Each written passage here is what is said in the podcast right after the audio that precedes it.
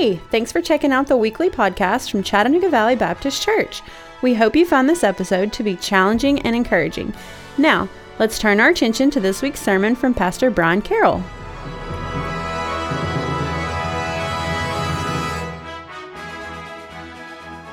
I wonder what, what it means to be blessed. Uh, truth be told, we, we throw blessings around.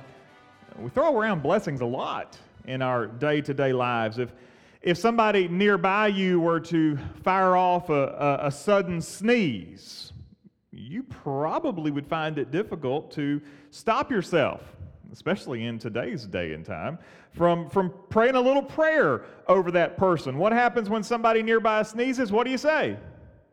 Bless you. We, we throw a blessing out when somebody sneezes. Well, do you ever wonder why we do that? It's almost, it's almost an ingrained part of our culture. It's, it's almost impossible to imagine somebody nearby sneezing and, and you not saying, bless you. Well, it was believed back in the 500s in Europe that a sneeze was the first sign of the plague. And so Pope Gregory commanded Christians at that time to respond to every sneeze with a blessing in the hopes that God would spare them from the plague. So maybe in today's coronavirus world, if somebody nearby coughs, maybe you should say, God bless you, in the hopes that perhaps God would spare them from the plague. And, and honestly, can you really have a home in the South and not have an old piece of barnwood or something with the word blessed written out in script. Be honest. How many of you all have a sign, something like this, hanging somewhere in your home? That's right. That's right. And you probably got it at Hobby Lobby when it was 50% off, right? I know. I know. So this morning, let's talk about what it means to be blessed. Let's turn our attention back to the Sermon on the Mount from Matthew chapter 5. We're going to work through the first couple of Beatitudes today. Last week, I challenged you to join with me in memorizing the Sermon on the Mount. I told my youngest child that I, I really wish that I had truly been walking with the Lord as, as, a, as a child because it would have been so much easier to memorize Scripture as a child than it is as a, as a, as a 40 plus individual. Uh, the, the brain doesn't absorb that information quite like it did when I was young. But I, I think a good strategy is to just each week memorize the text that we're, we're considering. And so this week is just three, three quick verses to, to memorize, work on it this week. And, and, uh, and if we do that, by the time we're finished, we'll actually have the whole thing memorized. So I would ask if you're here in the worship center with me that you would stand as we read God's word together from Matthew chapter 5. We'll begin in verse 3. Blessed are the poor in spirit, for theirs is the kingdom of heaven. Blessed are those who mourn, for they shall be comforted. And blessed are the meek, for they shall inherit the earth. God, I thank you for your precious words. I thank you for the precious words of this sermon that Jesus gave there on the mountainside. We ask that you might apply it to our lives that we might walk in your blessings. We pray these things in Jesus' name. Amen. Thank you. You can be seated. As we begin to work our way through the portion of the Sermon on the Mount known as the Beatitudes, we need to understand what it truly means to be blessed. Some translations render this first word of each of these verses as happy. And while we certainly recognize that if you follow the wisdom contained in the Beatitudes, that you're going to be someone who is generally happy, the reality is, is that's not the, the best word to use. This is probably one Greek word that you've heard if you've been in church any length of time. The word is makarios. Uh, now, of course, we recognize that, that being blessed by God ought to render some degree of happiness. That's not what Jesus is saying here. Happiness, we understand, is, is fleeting. Happiness is, is very circumstantial. You can be happy right now, and 10 minutes later, you could be very unhappy. Imagine if, if you were sitting in the service today, happy to be back at church, excited to see people that maybe you've not seen since March. You're happy. You're glad you're here. And imagine that outside in the parking lot right now, somebody decided to come and use the walking track and they parked right next to your car. And when they got out of the car, they opened the door and put a gigantic crease right in the side of your automobile. You go out and you see the, the color of the paint of the car that was parked next to you imprinted in the door of your car. And suddenly your happiness that you experience for being back in church today, excited to be with the people of God again, is suddenly tainted with the, the, the, the, the lack of happiness. That now you've got a big crease in the door of your car and no one is around to take responsibility for it. Happiness is fleeting. Things take away our happiness. And the Beatitudes are much more substantive than just producing a fleeting emotion. The sense behind the word that we're looking at here actually gets to who we are more than how we feel. I really don't know that we give the word blessed the significance that it truly deserves. It's more than a sign that we hang in our home.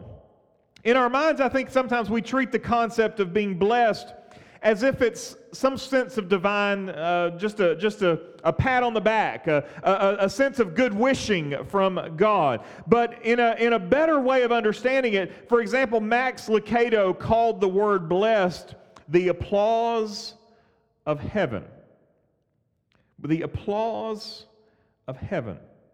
But being blessed comes with this sense of, of divine approval. I wonder this when we seek God's blessing, are we truly seeking God's approval? When we ask God to bless this or bless that, we're actually asking God to approve of whatever it is that we are blessing. When Jacob wrestled with that divine messenger on the night before he met Esau, his brother, he told that divine messenger, I won't let go until you bless me. That night, Jacob was looking for more than just a holy attaboy. He was looking for more than just a pat on the back. Jacob was seeking that divine approval, that, that divine blessing. So if we approach the Beatitudes with this attitude, then the words of each of these statements should penetrate our very hearts. Who wouldn't want the approval of God?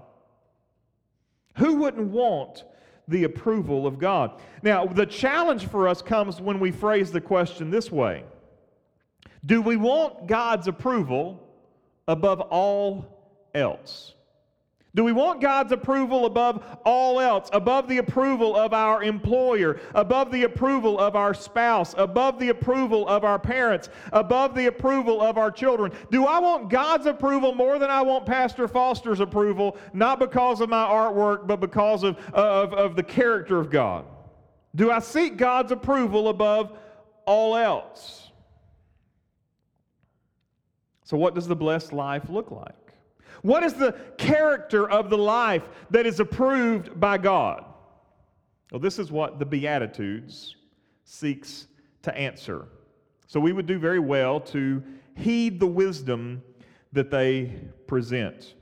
So we begin with verse 3 Blessed are those who are poor in spirit, for theirs is the kingdom of heaven. Now, sometimes we approach this as if we're just approaching a set of, of pithy wisdom statements. That, that all of these are individual ideas, individual statements that are self contained, and I need to be poor in spirit, and I need to mourn, and I need to be meek, and I need to hunger and thirst for righteousness. That, that if I'll just do all these things, I'll be in pretty good shape. But we need to understand that, that that's not exactly how this is structured together. We need to recognize that the Beatitudes are, are put together, they build upon one another. And so Jesus begins with this Blessed are the poor in spirit. Well, we need to know what the poor in spirit is not. The poor in spirit is, is not about having a low estimation of oneself. Sometimes we feel like that if we are poor in spirit, that we're to, we're to have low self-esteem, that we're not to, not to think very much of ourselves. But the fact of the matter is, is the Bible teaches that we are individuals created in the image and likeness of God. We are of inestimable value to a holy God. Isn't that amazing to stop and think about that you matter immensely to the creator of the universe? You matter so much that he went way out of his way to make sure that you could have an eternal home with him. You matter immensely to God. So if you matter immensely to God, you ought to matter to yourself too. So this is not about having a, a, a low estimation of one's worth. This is not about being shy or timid. You know, sometimes shy and timid people think that they're, they're poor in spirit. That's not what this is about. It's, it's not about prideful humility either. You've been around folks who have prideful humility. If someone declares to you that they are humble, probably not the most humble person in the world. If they have to announce to you that they're humble, you probably aren't dealing with someone with a great deal of humility. That's what we call prideful humility. And prideful humility is not humility at all. It would be a very interesting experiment to kind of do a man on the street interview. Take a microphone and a camera out on the street and, and ask people to define what it means to be poor in spirit. You go out to the walking the, the Walnut Street Bridge and just grab people as they're walking and say, hey, would you just describe for me what poor in spirit means? Chattanooga is the most church city in the country, and so everybody that on, that's on that bridge probably has, has heard the term poor in spirit before. So, uh, what does it mean to be poor in spirit? Well, first of all, we need to understand that word poor. We understand something of, of poverty. In our minds, we recognize poverty is an economic problem. Yesterday, we had the opportunity to, to pass out some boxes of food, and, and I took some guys over to uh, a, a very impoverished neighborhood here in Flintstone. And, and you see, poverty is very real and, and very tangible, it's very touchable. And, and right at surface level, when you're evaluating it, it, it appears to be a, a lack of resources. That if you could just have more money, more food, more this, more that, a better house, a better car, if you could just have those resources in line, you could, you could get rid of, of poverty. And a lot of people think that way, but we need to understand that poverty is more than just an economic problem. If, if you've really studied it, then you understand that, that poverty is, is more than just economics. There's a, there's a, a poverty of, of, of, of culture that exists in so many ways. But here Jesus doesn't say, Blessed are the poor. He says, Blessed are the poor in spirit. And so this is where we tend to get lost. We think that he's talking about poverty as a lack of economics. That's not what he's dealing with here. He's talking about poverty as, as, as something deeper than that. Here, the word poor carries with it more than just that lack of material resources. The word here is a word picture, and it carries with it a certain posturing. Poverty is a condition. We understand that. But when you think about the posture of absolute poverty, you might think of someone who has no other means of survival beyond begging. I find it interesting that one commentator suggested that the word poor in spirit, that the word, the, the, the, a descriptive term needs to be added to the front of that that if so if you write in your bibles uh, right in front of poor in spirit write the word beggarly. Beggarly. That's a word you don't use every day. You're looking mighty beggarly today. Someone who is beggarly is someone who, who is at such a level of destitution and poverty that they cannot survive beyond the graces and kindness of another Someone who, who doesn't have any resources for food, any resources for clothing. Someone whose only means of survival is that somebody somewhere will give them something to eat, will give them a, a, a small token of, of money to spend. Someone who has no means of anything beyond begging. I think we would agree that that's probably the, the, the worst level of poverty that you could reach where your only means of survival is that someone else would show kindness to you. Think about that for just a second. Their very existence rests upon the kindness of others, the grace of others. We combine that with the qualifier that Jesus uses. Blessed are those who are beggarly poor, not in economics, though, but who are beggarly poor in spirit. Now we start to understand what he's talking about here. Poor in spirit refers to someone who understands that their spiritual condition is so bankrupt, their spiritual condition is so bleak that their spiritual resources are so null and void that the only way that they can possibly survive is if they have help from an outside source. That they have help from someone else, that someone shows them kindness. You see, when we put it in these terms, we can begin to see that the foundation of the Beatitudes, the first blessed condition that Jesus gives here, the foundation of the Beatitudes is really and truly not about our economic condition, but it is about our absolute and total dependence upon a holy God. We see this poverty of spirit illustrated perfectly over in Luke chapter 18, verses 9 through 14 we read these words. He also told this parable to some who trusted in themselves that they were righteous and treated others with contempt. Two men went up into the temple to pray, one a Pharisee and the other a tax collector. The Pharisee, standing by himself, prayed thusly God, I thank you that I am not like these other men extortioners, unjust, adulterers, or even like this tax collector. I fast twice a week. I give tithes of all I get. But the tax collector, standing far off, would not even lift his eyes up to heaven, but beat his breast, saying, God, be merciful to me, a sinner. I tell you, this man, rather than the other, went down to his house justified. For everyone who exalts himself will be humbled, but the one who humbles himself will be exalted. The Pharisee was completely confident in his own spiritual merit, but the tax collector knew that his heart was absolutely bankrupt.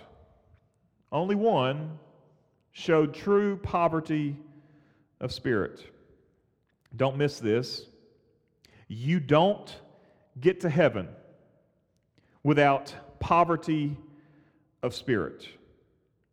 You see, if you approach the cross with any sort of self righteousness or any sort of self sufficiency, you will miss it completely. If you come to the cross under the impression that your merit will earn you anything at that place, you have missed the righteousness of Jesus that is ready to be bestowed upon you. There are countless people who fill our churches each and every single week who walked an aisle or who prayed a prayer, but they do not have the poverty of spirit that Jesus speaks of here. They're living their life with the understanding that they have some kind of merit within them that makes them approved by God. But the very nature of the condition of this beatitude, if you want to be blessed, if you want to be approved by God, you must first recognize how bankrupt you are in spirit and how absolutely and utterly dependent upon Him you are for salvation. Not only do we have this initial recognition of our poverty of spirit that leads us to the cross as we continue in our walk with God, we need a continual reminder of our bankrupt condition. That's what leads to our growth. It's what leads us daily to die to self and live for Christ. The old hymn gets this exactly right. I need thee. Oh, I need thee. Every hour I need thee. Oh, bless me now, my Savior. I come to thee. Blessed are the poor in spirit, for theirs is the kingdom of heaven. Blessed are those who mourn, for they shall be comforted. The second beatitude, again, is not independent of itself, it builds upon the first. And mourning is not about our demeanor. Some people have treated this beatitude like Christians ought to have a sad disposition in order to experience God's blessing. Charles Spurgeon wrestled with this. He once remarked that, that some preachers like to behave like they have their neckties twisted around their very souls. I've heard more than a few people have a modern take on that, that some Christians behave as if they were weaned on a dill pickle. That's why it's important for us to understand that the Beatitudes are a cohesive unit, not a list of interesting proverbs. If we recognize that these are building upon one another, then we need to understand how mourning is connected to the poverty of spirit. And our traditional understand of mourning results in God's blessings, then we should just look for opportunities to be sad so that we could be blessed. If I'm sad, God will bless me. If I grieve, God will bless me. I need to look for opportunities to, to be miserable so I can experience the blessing of God. That's not what he's saying here. The, the context of verse 3 helps us to explain the paradox that exists in verse 4. When we realize just how bankrupt we are from a spiritual standpoint, then we have this realization that ought to result in sorrow. Mourning should be our response to our spiritual bankruptcy. We recognize how poor in spirit we are. That should cause us great grief, great consternation. One author said it this way the first beatitude is the intellectual component. The, the, the notion that I am a bankrupt before a holy God. The second beatitude is the emotional component. The first is recognition, the second is response. And just like the first beatitude, listen to me, church, you don't get to heaven without mourning. You don't get to heaven without mourning. What do we mean? We're talking about mourning over our sinful condition, mourning over our spiritual bankruptcy. I would ask you this morning to consider Does your sin cause you to grieve? Does your sin cause you sorrow? Not the consequences of your sin too many times we're like children who've been caught in disobedience. They aren't so upset that they broke the rules, rather, the fact that they got caught. Recognition of our spiritual bankruptcy and our sin ought to break our hearts and ought to result in sorrow. Paul says it this way in 2 Corinthians chapter 7 verse 10. He says for godly grief produces a repentance that leads to salvation without regret, whereas worldly grief produces death. When we are truly grieving over our sin, when we are truly grieving over our bankruptcy, when we are truly experiencing the grief that is required of us when we understand what is within us, then that grief leads to repentance. But when we simply grieve because of the circumstances of our sin, Paul says that grief leads to death. Blessed are those who mourn, for they shall be comforted. When we mourn our sins, Jesus says that we shall be comforted.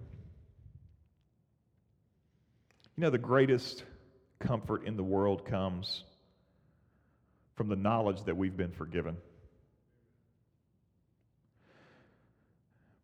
Can you imagine the number of sleepless nights that you might have? That if somehow God changed his mind and came to you today and said, you know what? I'm revoking my forgiveness. Now, that doesn't happen. But if somehow that were to take place, can you imagine how hard it would be to go to sleep tonight? If God suddenly came to you and said, I'm revoking all the forgiveness that you've received, can you imagine how troubled your soul would be if you suddenly lost the forgiveness of a holy God? I don't imagine that I would sleep at all. I imagine that I would fall to my face and cry out to God to change his mind, to restore unto me that forgiveness that he were to revoke. Thankfully, that's not the case. He doesn't take away the forgiveness that he's extended to us. Well, how do we know? This is where this gets kind of exciting. I want you to hang with me for just a minute as we string some things together. Because again, the, the best way to understand the Bible is to let the Bible explain itself. And, and the best way to, to, to get more out of the Bible is to, is to start putting the pieces together. And when you can start putting the pieces together, you have this appreciation for what God is saying in His Word that's, that, that's, that goes way beyond just the, the hunt a verse and read a verse and, and just stay there, that, that idea. So hang with me. Jesus says, Blessed are those who mourn, for they shall be comforted. The root word for comforted in the Beatitudes is the same root word that Jesus uses over in John chapter 14 to describe the Holy Spirit. Remember over in John chapter 14, Jesus tells his disciples, Don't worry, there's a comforter coming. There's a comforter coming. He's talking about the Holy Spirit, that the Holy Spirit is the, the comforter, the one, the paraclete is the Greek word that is used there. The Holy Spirit is the comforter that is coming to the disciples in Jesus' absence. Well, in his letter to the church at Ephesus, Paul says this in chapter 1 of, Ephes- of the letter to the, to the church at Ephesus, verse 13. He says to the church there, In him you also when you heard the word of truth, the gospel of your salvation, believed in him, and listen to what he says you were sealed with the promised Holy Spirit, who is the guarantee of our inheritance until we acquire possession of it to the praise of his glory. So, the comfort we receive when we grieve our sins it's not some sort of palliative care that simply masks the symptoms. It's not just a pill that you take that, that makes the pain go away for a little while. Instead, the comfort we receive when, when we mourn our sins, we are comforted by the one who is called the Comforter.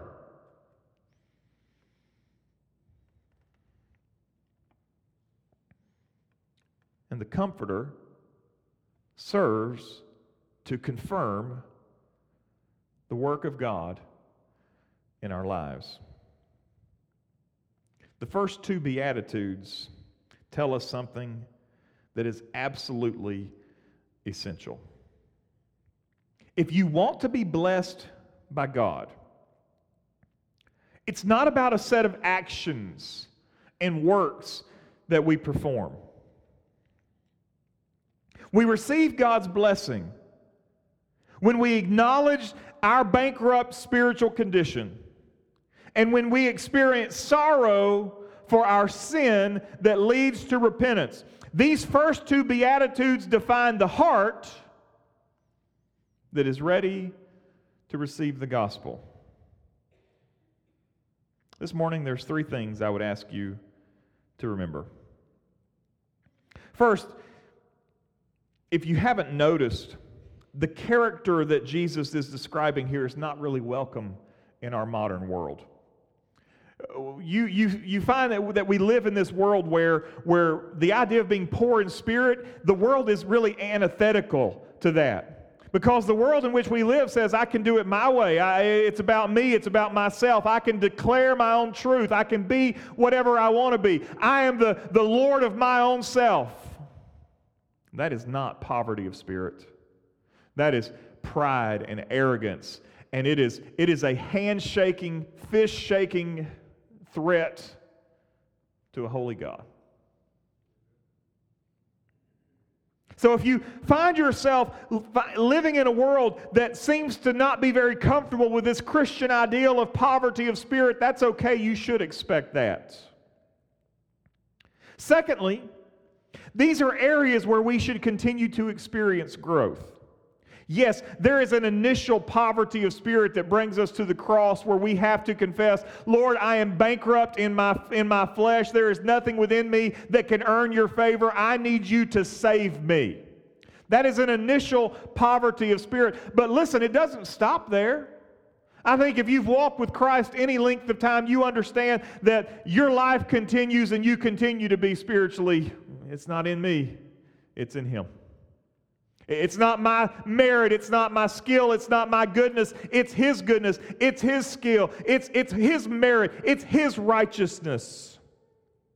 And listen, it is an initial grief over our sin that calls us to the cross to seek forgiveness. But as you walk with Christ, you continue to grieve your own sin, but I, hope that we continue to grieve the sins of the world in which we live. You know, you saw that with Jesus. Jesus didn't have personal sin to grieve, but Jesus certainly grieved the sins of the world. There's that passage where he is nearing Jerusalem and he looks out over Jerusalem and he weeps. He weeps over a city that says he, the city didn't know the time of its visitation. Jesus grieved the sins of the world. Church, the sins of our communities should cause us grief. The sins in which we see our world living in should hurt our hearts and should deeply burden us.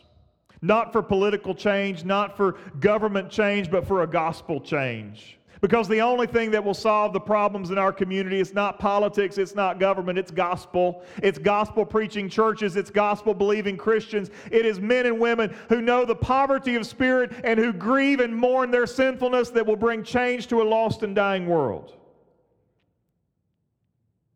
And thirdly, if you're somebody who deep down inside, you understand that you are ultimately and totally trusting in your own merit to get it right. Maybe you've never really felt sorrow for your sinful condition. I want to give you an opportunity today to experience God's blessing through poverty of spirit and through mourning your sin. You have that opportunity today to come to the cross not to say, Lord, I deserve to be here. Because actually, we deserve to be on the cross. Lord, I, have got these things going for me. Won't get you to heaven. What gets us to heaven is an acknowledgement of our sin and a confession of His righteousness and trusting in His shed blood his death, his burial, his resurrection that can restore right relationship with us, between us and the Lord, and can indeed give us the condition of being blessed. Would you pray with me, please?